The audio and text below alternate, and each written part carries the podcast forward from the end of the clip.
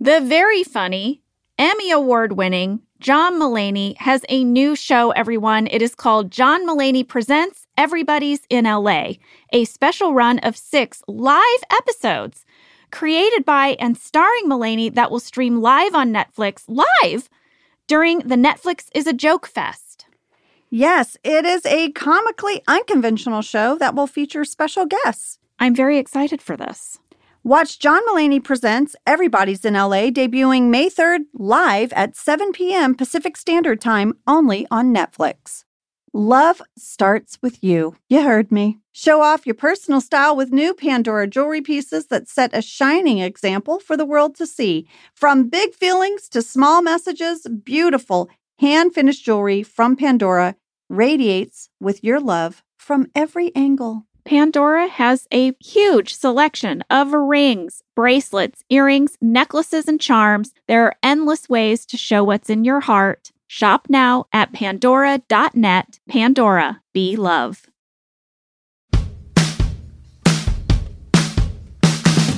I'm Jenna Fisher. And I'm Angela Kinsey. We were on The Office together. And we're best friends. And now we're doing the Ultimate Office Rewatch podcast just for you. Each week, we will break down an episode of The Office and give exclusive behind the scenes stories that only two people who were there can tell you. We're the Office Ladies. Hello, everyone. This is Jenna Fisher. And this is Angela Kinsey. And today you're listening to Office Ladies, and we will be breaking down Diversity Day. It's a good one. Season 1, Episode 2. This was written by BJ Novak and directed by Ken Quapis. It was. This was the moment for me. I was like, we have a hit. This is great stuff. Yeah, this was.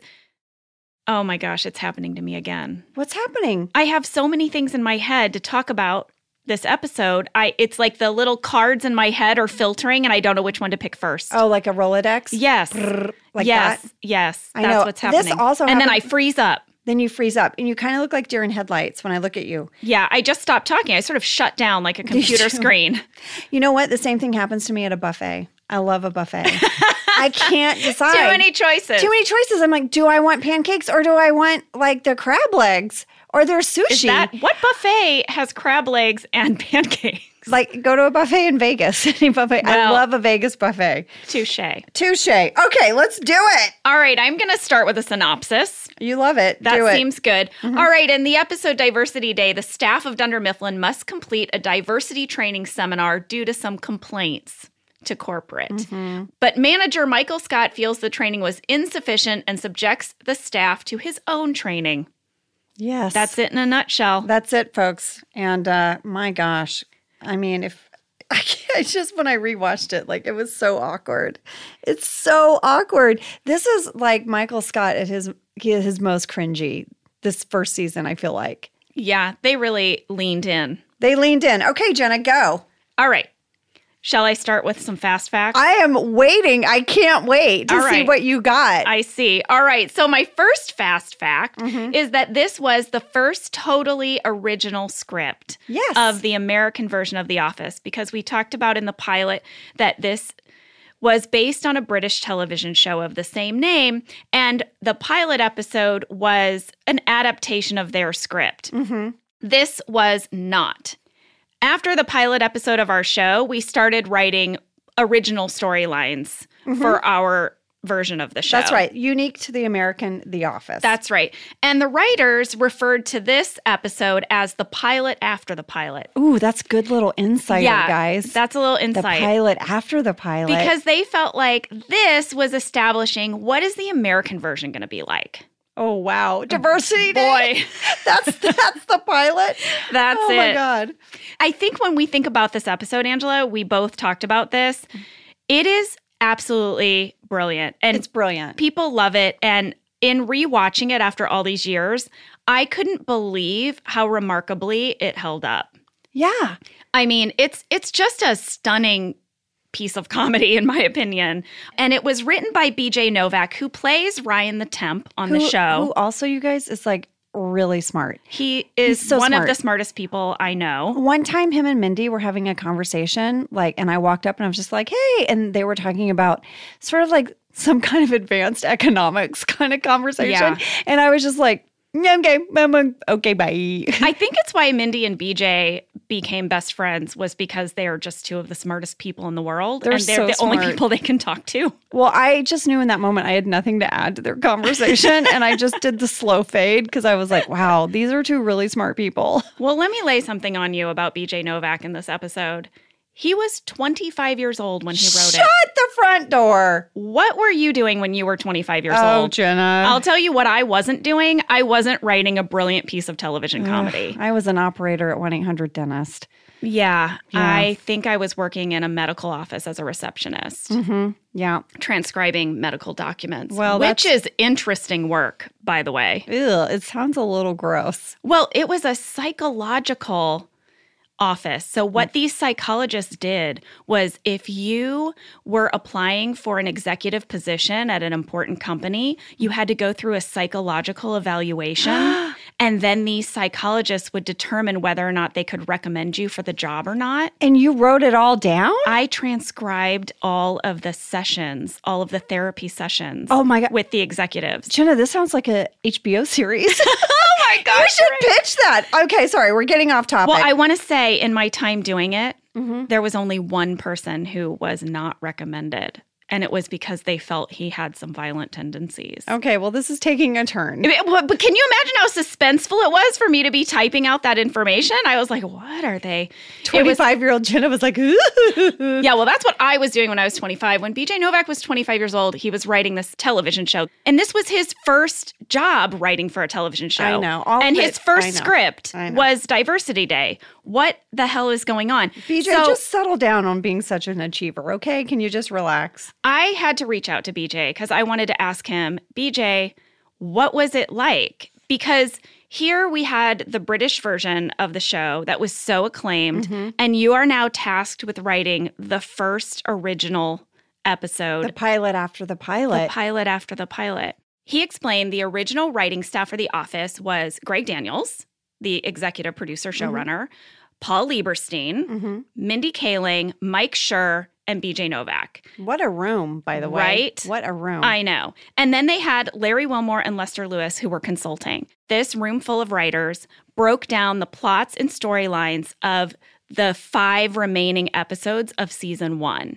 And they did this as a group. So they created outlines for each of these episodes. And then a different writer got assigned a different outline. And he got assigned the Diversity Day okay, episode. so so wait, I just want to make sure I understand. So they would take storylines and outlines and break them down as a group. yes. And then you would get assigned which storyline was yours. Yes, and Got then it. you had to fill in the dialogue and different story points and you know, you you do a, a good amount of writing on your episode, but the idea for the episode comes from the group collective. From the room. Okay. Right. And also at that time, they didn't know what order they were going to air. So he did not have the Pressure. yes, of 'Cause that's what I writing was the thinking. first one. Yeah, that would be that would be so much pressure. That's I would freeze up. And I remember that. I remember that when we came back after getting picked up and we were going to shoot these five additional episodes, we had five completed scripts.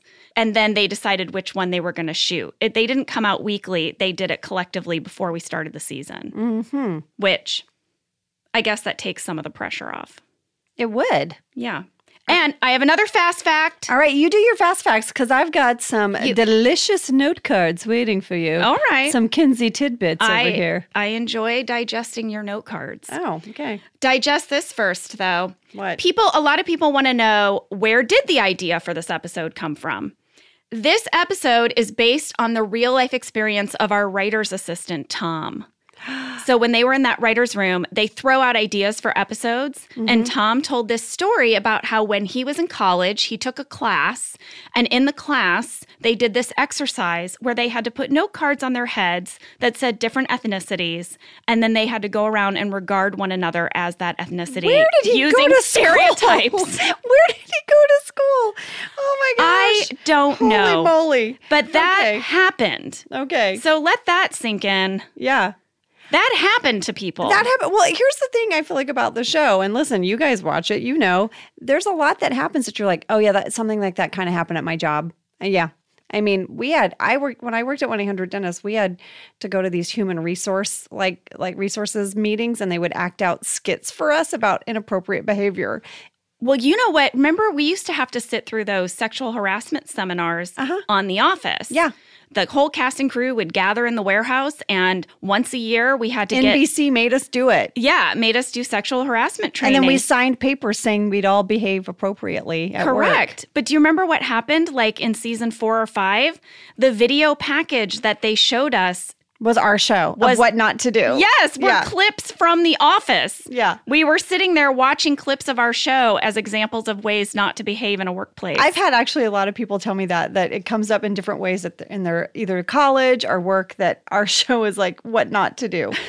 All right, I've got one more fast fact, and I also have a fan question. well, okay, good because then I have some Kinsey tidbits. Very good. What would you like first, the fast fact or the fan question? Jenna, what is happening? Are you going out of order? Who I- are you? You're right. What am I saying? I want the fast fact. Of course, finish fast facts. And then go to fan questions. I'm sorry. I'm feeling very loosey goosey today, obviously. All Oh my right. gosh. Final fast fact.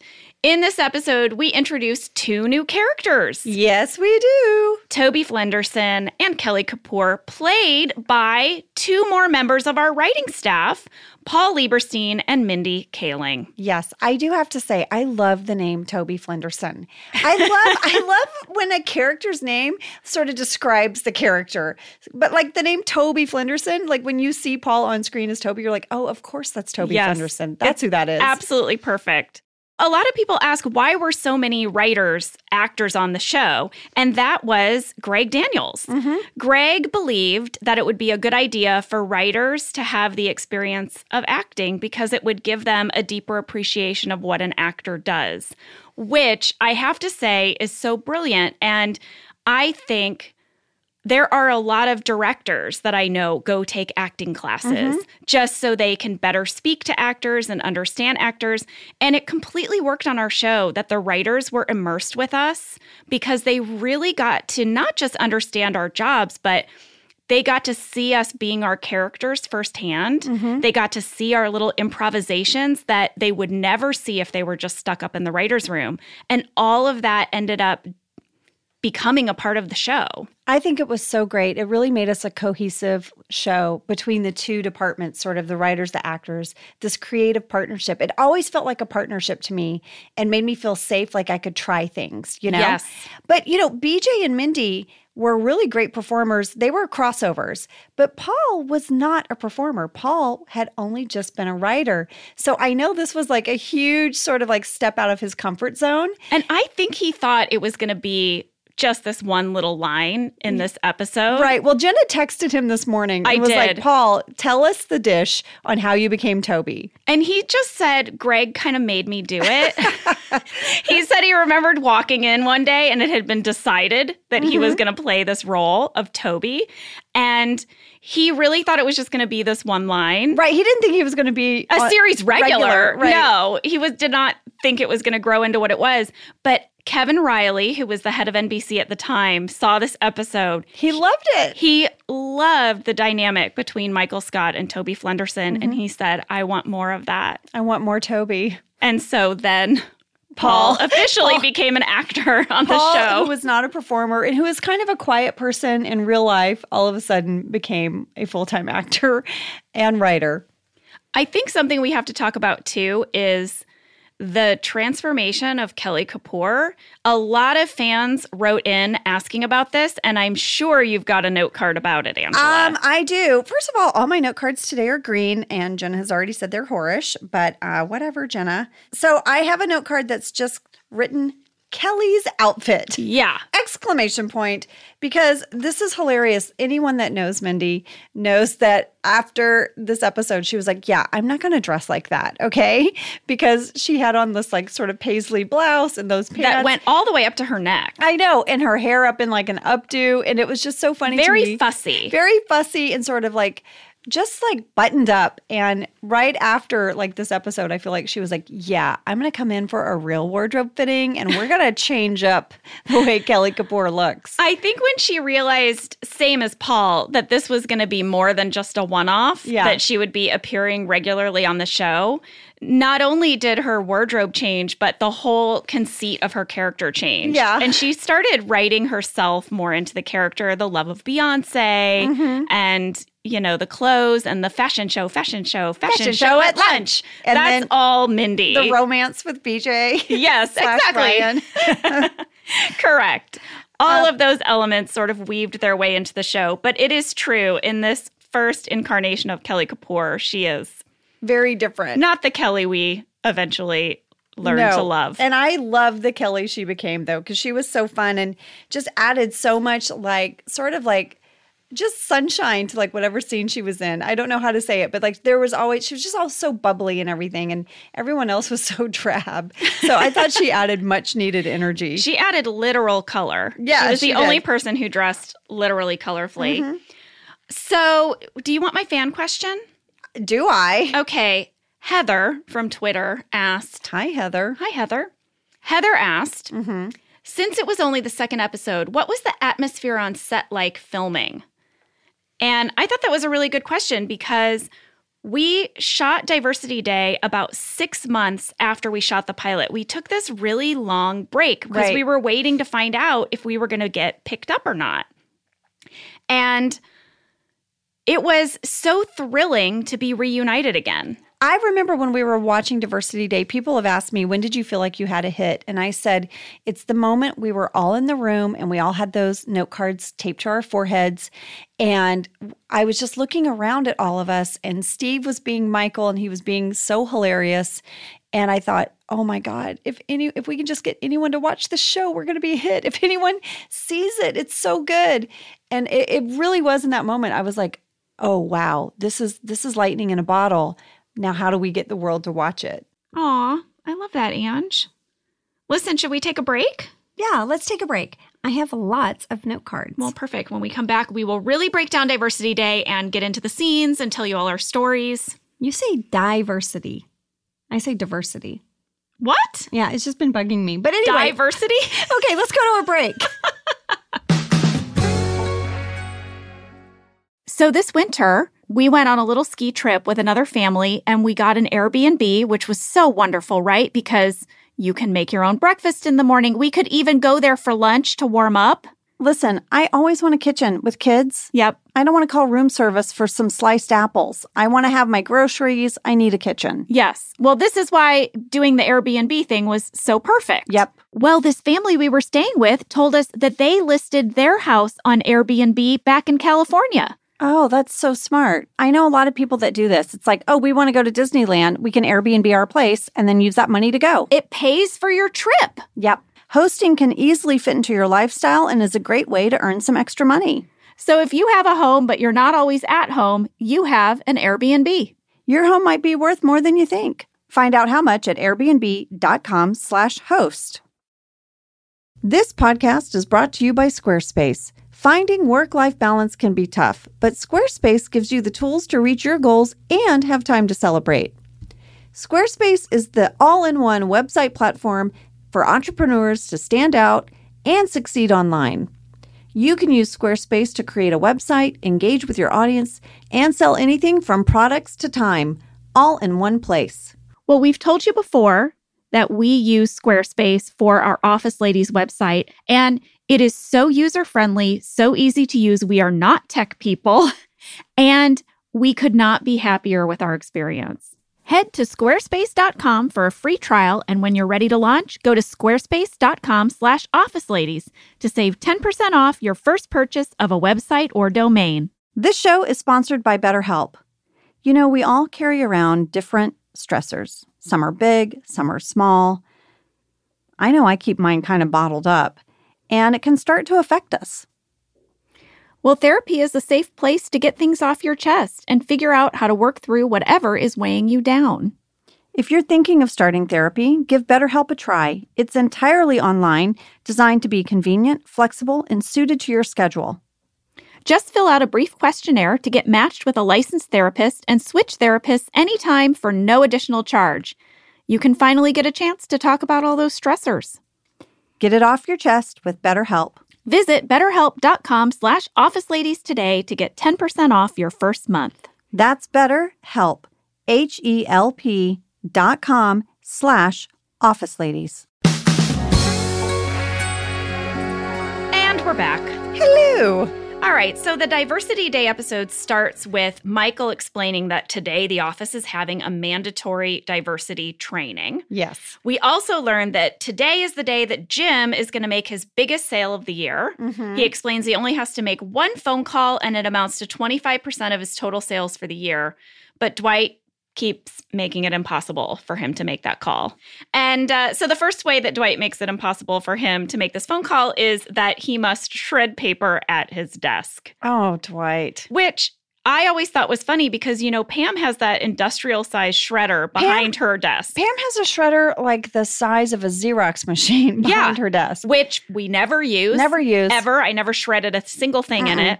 And it used to get in the way when the You have camera to move it. and it was a big argument over whether or not they could move it. Like the integrity of the documentary crew, Mm-hmm. would they have moved the industrial shredder No. or not? And so I remember a day we were on set and they wanted to get this shot behind my desk.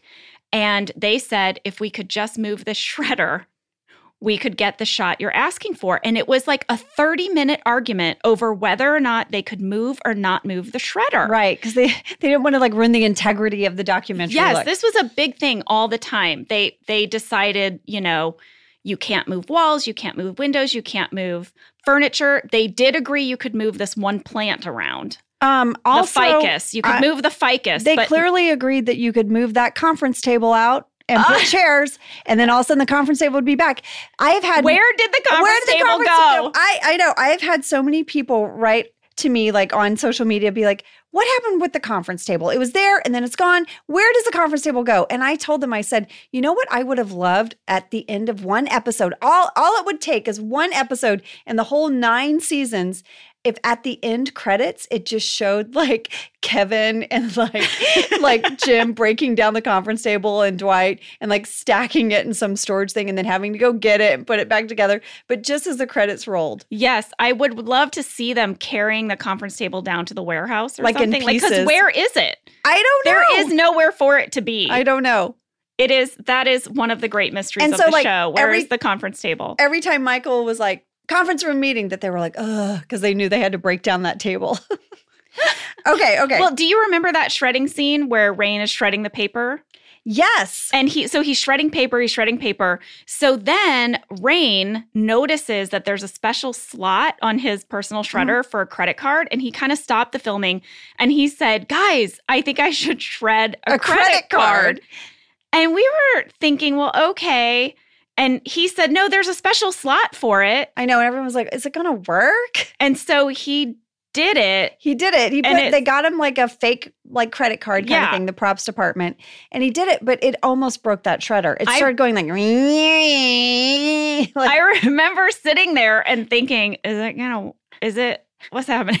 what's happening? But he was so determined. I also think Rain is like a gadget person a little bit. So he was like, oh, there's a thing on here. I need to do it. Yeah, I need to work this part of the machine. I need to do it. Angela, would you like to do a card? I would, Jenna Fisher. Okay, so this card applies to the opening shot of the whole episode. There is a great establishing shot of the Homer Simpson doll. The Oh, camera yeah. is going past Phyllis's desk and it's sitting right there. And, you know, it just makes me smile because I know that Greg Daniels wrote on The Simpsons, and this was his little like nod to like the first part of his career, right? Yes. And it sat there all nine years. It that, did. That Simpson doll. So I love that. That's just like kind of dorky moment. You guys know I love the things in the background. well, you know what he did for the main cast. I'm sorry. I do know this. You do know. Are you saying I'm sorry because I didn't get one? yeah. Because you're calling me not main cast? Well, Hmm? we called you supporting cast. Is this as a gift? You guys, the rest of us didn't become series regular till Booze Cruise. That's story for later. But in the beginning, the There were main- just five of us. well, there weren't just the five of you, but you were the five that were the quote series regulars. That's right. There were just the five series Mhm. regulars. I and the should rest say. of us were just trash No. in the corner. No, but we had to do a lot of extra stuff. You had to as- do press and We had whatnot. to do press and we had to do these crazy photo shoots and we did all this stuff as the show was launching. We Listen, there is no debating. You guys were the core main cast, and the rest of us filled out the picture. And then it grew, and then the cast grew, and then we had all of these series regulars. But I'm going to give you a little. and you can leave that in, Sam. I'm going to give you a little shiitake sometimes. All right, listen. So, as a gift, Greg had the illustrators over at The Simpsons turn us all into Simpson characters. Mm-hmm. Um, and it was me, John, Rain, and Steve huddled around a computer. Now that I'm saying it, I realize I think BJ Novak was left out of this photo. Sorry, BJ. um, but we were Simpsonized, and he gave us these illustrations in like a frame. It's really cool. and It's you really have it. cool. It's, in my living room. I, it's like a treasured item I from the mean, show. Jenna is a Simpson. I Like, have a Simpson version Yeah. of me. All right. I want to talk about Pam's free cell, and so does BNG Chris on Twitter. Well, let's hear it, B and G, Chris. All right. He asked if we were actually good at free cell. And the answer is, oh, yes, Yeah. we were. You know, you want to know why? This is one of my note cards too. We didn't get Wi-Fi until July of 2006, and it was such a big deal on our set that a memo went around, and I saved the memo. It was because th- for to give you some context, we shot this episode in 2004. yes, and so it wasn't until 2006 that we got internet. So for the pilot, they were nothing. They were literally like pieces of plastic. I have to tell you something, Angela. what My computer on the pilot was real. son of a? I'm Jenna. so sorry. Main cast got real computers. Shut up! Are you serious? Yeah. You and John and Rain had actual computers with Yeah. game, no no internet, but you had games for the pilot. yeah. Will this ever end? Will it ever end? All these things I'm learning. Well, back in accounting, guys, we had a piece of plastic that they made look like you a just computer. had to stare at a plastic piece box. of plastic that did nothing, so we passed notes. We I passed haven't a bunch known of when to notes. tell you this because you've told the story before that our And you computers. have sat I- silent. I have. I haven't known how to tell you that all along I had a real computer. oh my god! What else is going to come out in this podcast? I don't know. Holy crap. Well, we passed a lot of notes and I saved those too. Oscar can draw. He's a really good drawer and he would draw me and Brian as Kevin and Angela and I saved them all. So there That's what Jenna. you were doing while I was on my actual Well, computer. Whatever. The the answer to that story is yes, we were very good at solitaire because it's all we had to do for like 2 years. It's true. And we had on-set free cell competitions. And we would compete with the cast and crew. In between scenes, the crew would sit down at a desk and Mhm. they would play free cell. And Kate Flannery held the title for a very long time. She was really She very is good. A master. Phyllis was also very good. Kate is so good though. Yes. With the free cell, the competition was who could do it in the fewest moves. Mhm. And yeah. Kate was really good. I never made the top 10. I would also lose patience. okay, all right, get going. What else you got over there, Fisher? What else Well- are you hiding from me that you're not telling me? What other perks did you have? Well, this wasn't really a perk, but this was a little sneaky. So during this episode, off camera, there was a whole thing going on, Mm-hmm. What? and it involved me and Phyllis. So Phyllis and I are from St. Louis, Yeah. Missouri. And during this time, the Cardinals were in the playoffs. I remember this. They ended up in the World Series Mhm. against the Boston Red Sox. And in between scenes, Phyllis and I would sneak back to my trailer Mhm. and watch the Cardinals games. Yes. And we were rooting hard for the Cardinals. And it was very difficult for us because basically everyone else on the set was from Boston Steve, BJ, John, John, more people. Yeah. Everyone was rooting for the Red Sox except for me and Phyllis. And the I really. rooted for the Cardinals with you. Do you, You remember did? that? You don't remember that? no. Jenna, I'm, I'm you and I Is are this the end of our you know friendship? what? You and I are going to have a talk after this, lady. Well, I did. You brought me onto your side. One, I listen. One of the things I remember so distinctly about that World Series is that at the end of work, we would stay yes. and we would all go into John's trailer and we would watch the game. Angela, if you were in John's trailer, you were rooting for Boston. Oh, Phyllis and I watched it in my trailer. wait! I didn't know that. Wait, you weren't. Oh, right. You didn't go in John. Oh, No.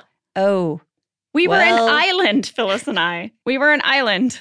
Well, John's trailer was really fun. A lot of people were in there. So I Of course they were. I think I probably stopped by your trailer and was like, brr, brr. It's a little then- sad in here. and I went into the party trailer where everyone was gathered. Well, also Boston swept the series four to 0 Mhm. so it was a particularly depressing.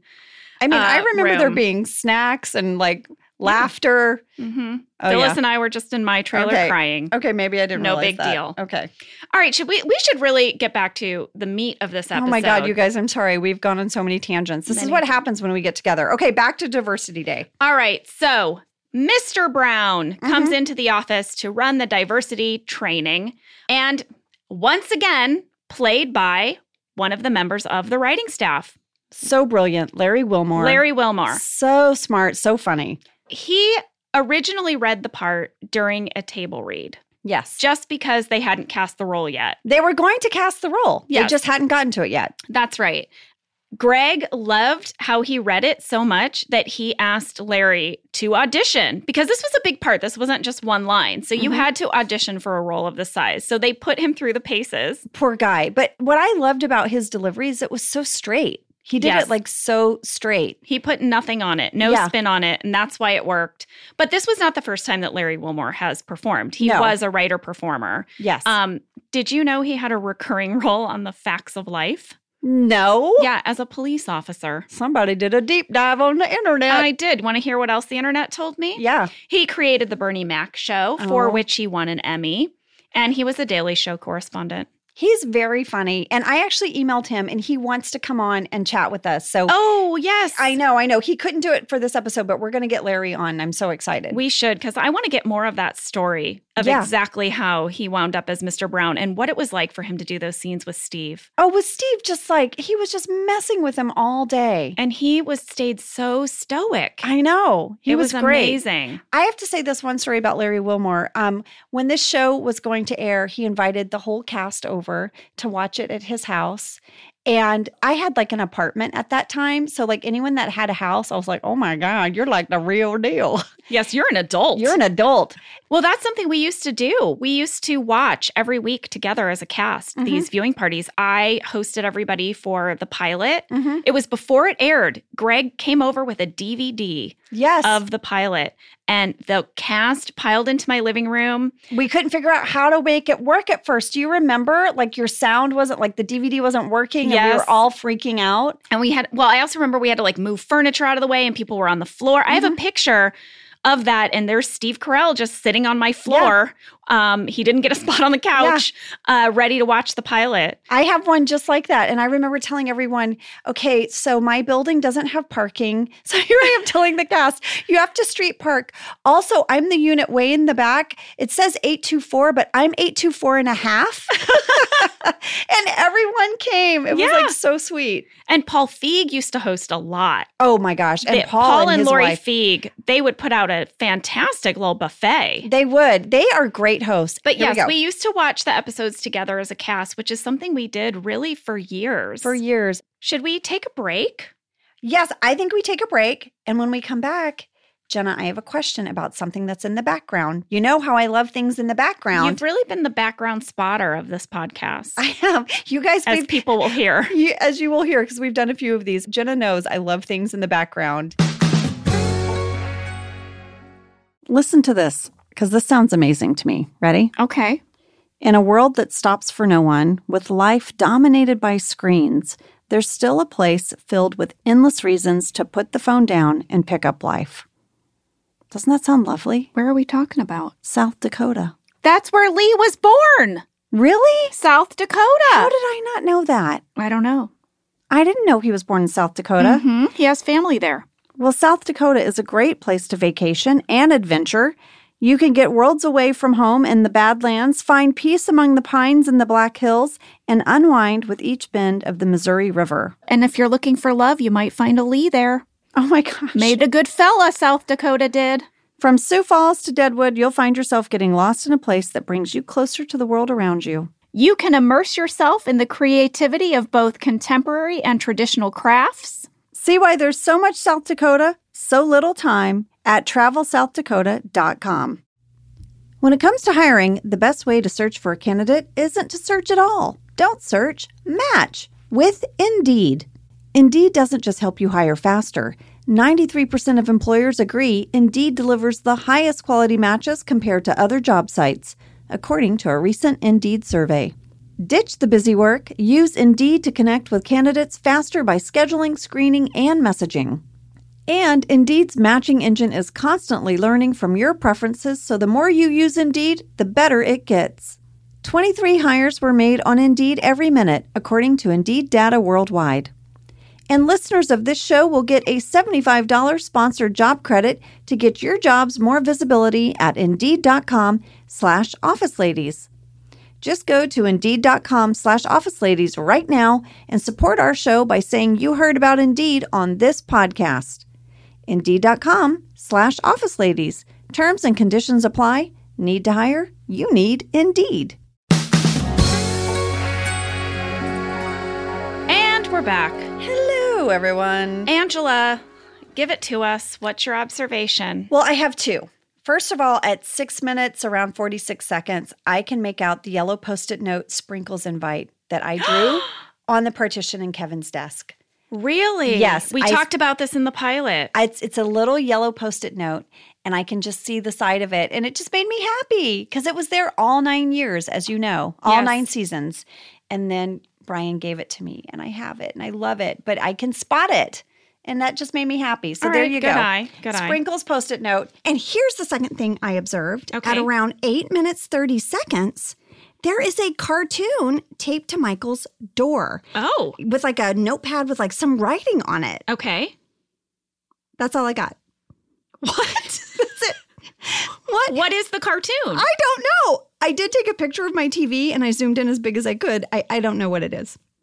That's it. That's it. Your observation is that there is a cartoon on Michael's door. The end. Okay, well, the way you're looking at me is a little judgy. They're not all going to pay I mean, I off, thought you Jenna. were going to tell me what it was or how it got there, but no. I don't know, but I bet someone else is looking at it and being like, "Angela, I saw that too." I don't Okay. know. I don't know what it's about. Thank you so much for that one. Moving on. I need to talk about a scene Okay. that contains one of my favorite lines of all time I from know the it. show. I know it because it's one of mine. I know it. When Steve does his own diversity training, Mm-hmm. he makes a video. Yes. Um, and in that video, he has a line where he says, Abraham Lincoln once said, If you are a racist, I will attack you with the North. I love that line so much. And I asked BJ who wrote that line Mm-hmm. because I know there's a collective element to the script writing. So the process is they break down the plot and then a single writer goes and writes it, but then they bring that script back to the group and people can pitch jokes. They do joke punch up. Yeah, they can do joke punch up. And BJ said it was Paul Lieberstein. Oh, so smart. And he said that the people in the writer's room thought it might be like too heady of a joke or that it might not really land. But not only did it land, it is one of the most quoted lines from the show and inspired a fan site called Northern, Attack. Yes. And which it was is great. So just smart. So great. I also asked BJ about diversity today Mm-hmm. and diversity tomorrow. Mhm. And he said that he wrote that, that he wrote diversity, that it was called diversity today. And then, you know, Michael calls it diversity tomorrow because today is almost over.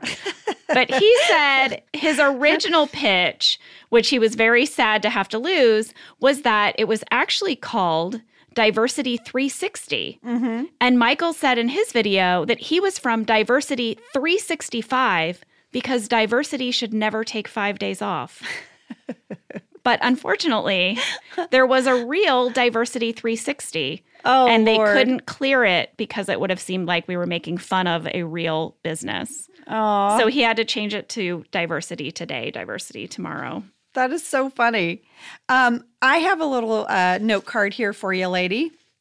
Give it to me. So there's a moment um, in the conference room where Jen and I are seated next to each other, and Oh, Yeah. So we were rarely seated next to each other because we would just start laughing. This is what we discovered pretty early on. but this was an extreme reason. This was why. an extreme reason why. So Steve, as Michael, like you know, we knew he was going to sit into the scene, but we didn't know exactly how. Like he he hadn't done this in any rehearsals. So here we are, the camera's rolling, and that conference room is small. And so he was right in front of Jenna and I. Yeah. And he turned as Michael, he turns his chair around and straddles it. And, then it's he- like an office chair that was very bouncy. bouncy like it, it like bobbed up and down and he kept bobbing forward and back like kind of kind of very groiny. kind of grinding into the chair a little bit like leaning forward and jenna and i were like so we were like oh my god Well, you can see my hand is Uh-huh. up by my mouth through Yeah. most of that scene. And it was because when I started to break, I would cover my mouth. it was so hard not to just laugh through the whole scene because he was he was so brilliantly being this cringy boss who's so inappropriate but is trying to do something good for the office like all of his intentions you know That was the scene that I think I broke the most in for this episode. It was it was that with him just like grinding into that I- chair, but you were making it worse cuz you were right next to me. And if you notice, for the rest of the episode we are separated. We're separated. Also, I don't know if you noticed, but I try really hard not to look at you. Like, Yes. because I was like, I couldn't look at you, but I could see your shoulders shaking, yeah. or I could like sense you shaking. And then I would just start laughing. And I didn't want to laugh because I, did, I was like, oh God. I was still like every day, be like, please don't fire me. Please don't fire me. Yes. Please don't fire me. We were but trying to be professional. we're trying to be professionals. And Steve is so professional. But I want to challenge you guys if Steve Carell turned a chair around backwards and started kind of like, leaning, Leaning into, it. into it, close to you. It was so close to us. It was very close. I, I feel like the the scene itself doesn't properly communicate Show- how no, close. It doesn't. Well, I did a little bit of background looking, Oh. and there is a reflection of us in the television screen Uh huh. when the shots are on Steve. Uh huh. and I think if you look really closely at the reflection, you can see me break one time. oh my God. You and I have become like obsessed with our own show. It's so ridiculous. It's a little odd. It's a little odd. Okay, I have a quick story about those uh, note cards we had to tape to our foreheads. oh yes. Okay, so here's the thing, guys.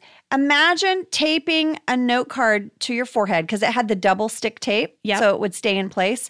Imagine putting that on at 7:30 in the morning and not taking it off till like 5 p.m. Which is what we did. which is what we did. I mean, you we did take it off at lunch for 30 minutes, but then we had to put it back on. At the end of the day of wearing that double stick tape on my forehead, when we took that note card off, it had peeled off all my baby hairs on my forehead, Yes. and I had a strip, like a, a like a bare strip on my forehead.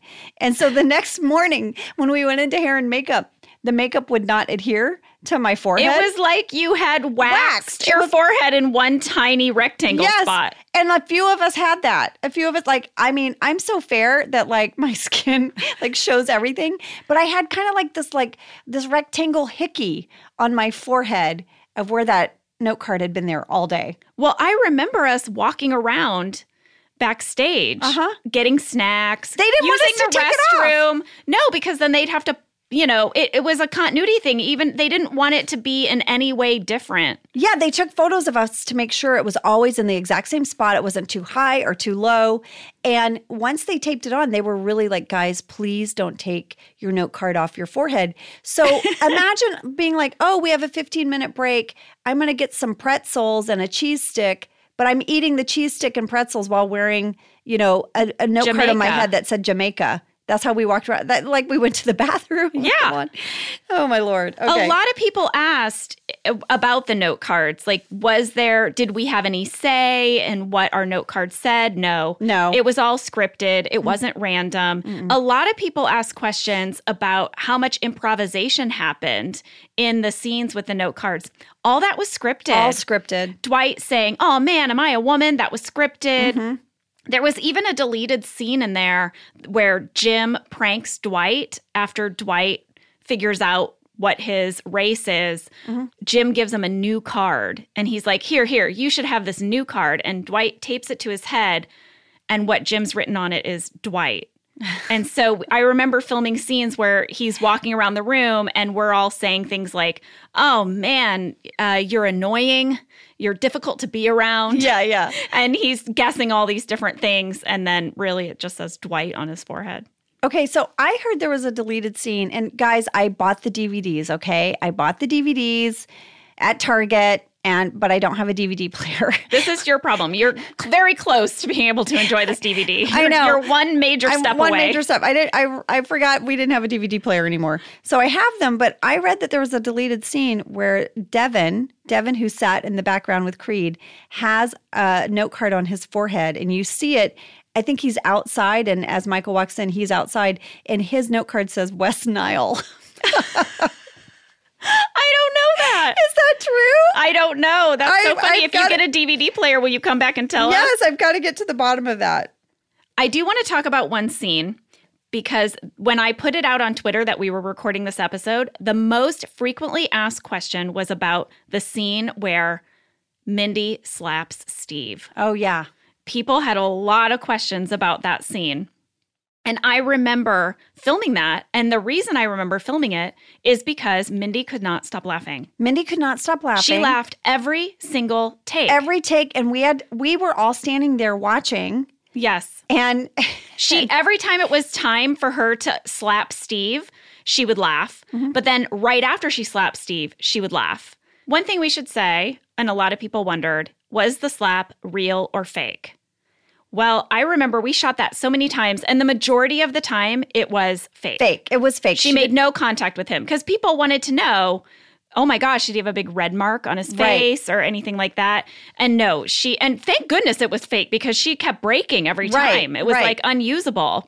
I feel like I do remember Steve and or I don't know if you remember this, Jenna. I do feel like I remember him in one take saying, I think you you know, just go ahead and hit me once. Like, Yes. go ahead and hit me one time. Right. So I think there was one where she made contact with him. Mm-hmm. And there was also one time she didn't laugh. And that's the time it's in the episode. That's it. That's it. But I think if you look really closely, you can see. I mean, we know Mindy. Yeah. I think we, I can see her. Her eyes are Her laughing a eyes. little bit. Or she does a thing where she doesn't close her mouth all the way, and that's because she's about to laugh and Yes. she's trying not to. Here's the thing we got to know each other all so well that I know everyone's tell before they break. Yes. Like it's just so like clear when someone's about to laugh. Another thing more than one person asked, there I guess there's a controversy. Is Steve saying cookie cookie or googie googie? He's saying googie googie. Googie googie. yeah. Yes. Well, I'm glad we could solve that We cleared that controversy. up. I have I have some note cards, milady. Let's do a note card. Okay. All right, this is a very sort of dorky actor moment, so just bear with me. But I thought John, as Jim, did such a fantastic job on the phone with Mr. Decker when he loses his sale to Dwight. Oh, it is one of the hardest things in the world to have a fake one-sided phone conversation. that has hills and valleys of emotion. Yes. Where you're reacting like this he's excited, then he's disappointed, then he like figures out what happened. And there's no one on the other line. no one. There's no one speaking to you. John is just doing that on his own. And Yes. I, I just sat there and I rewatched it. And John, I just want you to know, you crushed that phone call. I You thought are you did so such a good right. job. Yeah. Now, I have done films or I have done things where someone is on the other line. For example, in season nine, when Pam breaks down crying at her desk, Mm-hmm. they figured out a way to wire in John Krasinski live so I could hear him in my ear. I, so there are times when there's a really emotional scene or a scene that really requires you to speak to the other actor, but like 90% of the time, you are just pretending someone There's is no there. one there. Yeah, exactly. And so John was just ha- talking to Mr. Decker, who wasn't there, and I just thought he did such a great job. So anyway, I just had to give a little little love to J.K. Yeah. And after that scene, when Jim finds out that he has lost the sale, that Dwight stole the sale, that is 25% of his income, he goes back into the conference room where Michael is wrapping things up and everyone is bored to tears. And that is when Pam falls asleep on Jim's shoulder. And we filmed that about, oh my goodness, like 15, 16 times that scene because this was our Jim Pam moment of the episode. This was it. And they really wanted to get these little Jim Pam moments just perfectly. I looked up this scene in the script, and there is a piece of stage direction that BJ Novak wrote that I want to read for you because I think it is so perfect. He wrote, Jim reacts to Pam falling asleep on him like a butterfly has landed on his shoulder. Aw. Isn't that so poetic? That's so poetic. That is so sweet. And so that's what John had in his mind was that was his, you know, inspiration for how to react to that. that is so like how sweet. special to have a butterfly land on your shoulder and you don't want to move and Yeah. you You, wanna don't want to savor disturb it. it. Yeah. yeah. Oh, that is so sweet. Well, I wrote, um, you know, this is equally as just insightful, you guys. I wrote on my note card, what a great jam moment at the end, and Jenna's skin looks flawless. Well, thank you, Angela, because I did notice in an earlier shot there is a shot of my skin that looks just terrible. Well, we didn't have like any makeup on really, like at all, like barely any We had makeup. powder, blush, and a little mascara. Right. And I had one strip of powder that wouldn't stick to my forehead anymore. So I, I don't know, Jenna. I thought your skin looked flawless. Well, you know what? To wrap it up, why don't we do one last fan question? Okay. Alexia asked if there were any scenes that were taken out that we wish had made it in. And I, I picked this fan question because my answer is yes. Okay. Which one, and Jenna? I, I was in it. well, what is it? All right. So you remember earlier in the episode when Mr. Brown starts his training, he explains what a hero is, and it's an Mm-hmm. acronym. And then Dwight explains what Yeah. he thinks a hero is. Yeah. Well, after all that happened, there was a scene where Michael stands up and creates his own acronym for sensitivity. And his words are inclusion, new attitude, colorblind, expectations, sharing, and tolerance. and while he's saying these words, Dwight is writing them on a whiteboard. And I look at the whiteboard and I say, Michael, that spells incest. and then Steve tap dances and says, but it still works because incest is bad and discrimination is bad. But also, incest is something that happens in your family and the world is our family. Like it just this so crazy bad. ramble. Just back away from it. Yeah, do you- but he won't let it Stop. go. And then Pam has a talking head that says if he just rearranged the words, he could have spelled insect. and I just I I just remember shooting that scene and every time I had to raise my hand and very matter-of-factly point out that it spells incest. Then there was just this silence in the room as everyone took it in. And I was sad. That went on the cutting room floor. That's very funny. So thank you, Alexia, for your question. All right, everybody, that was Diversity Day. And next week, we're going to be talking about healthcare.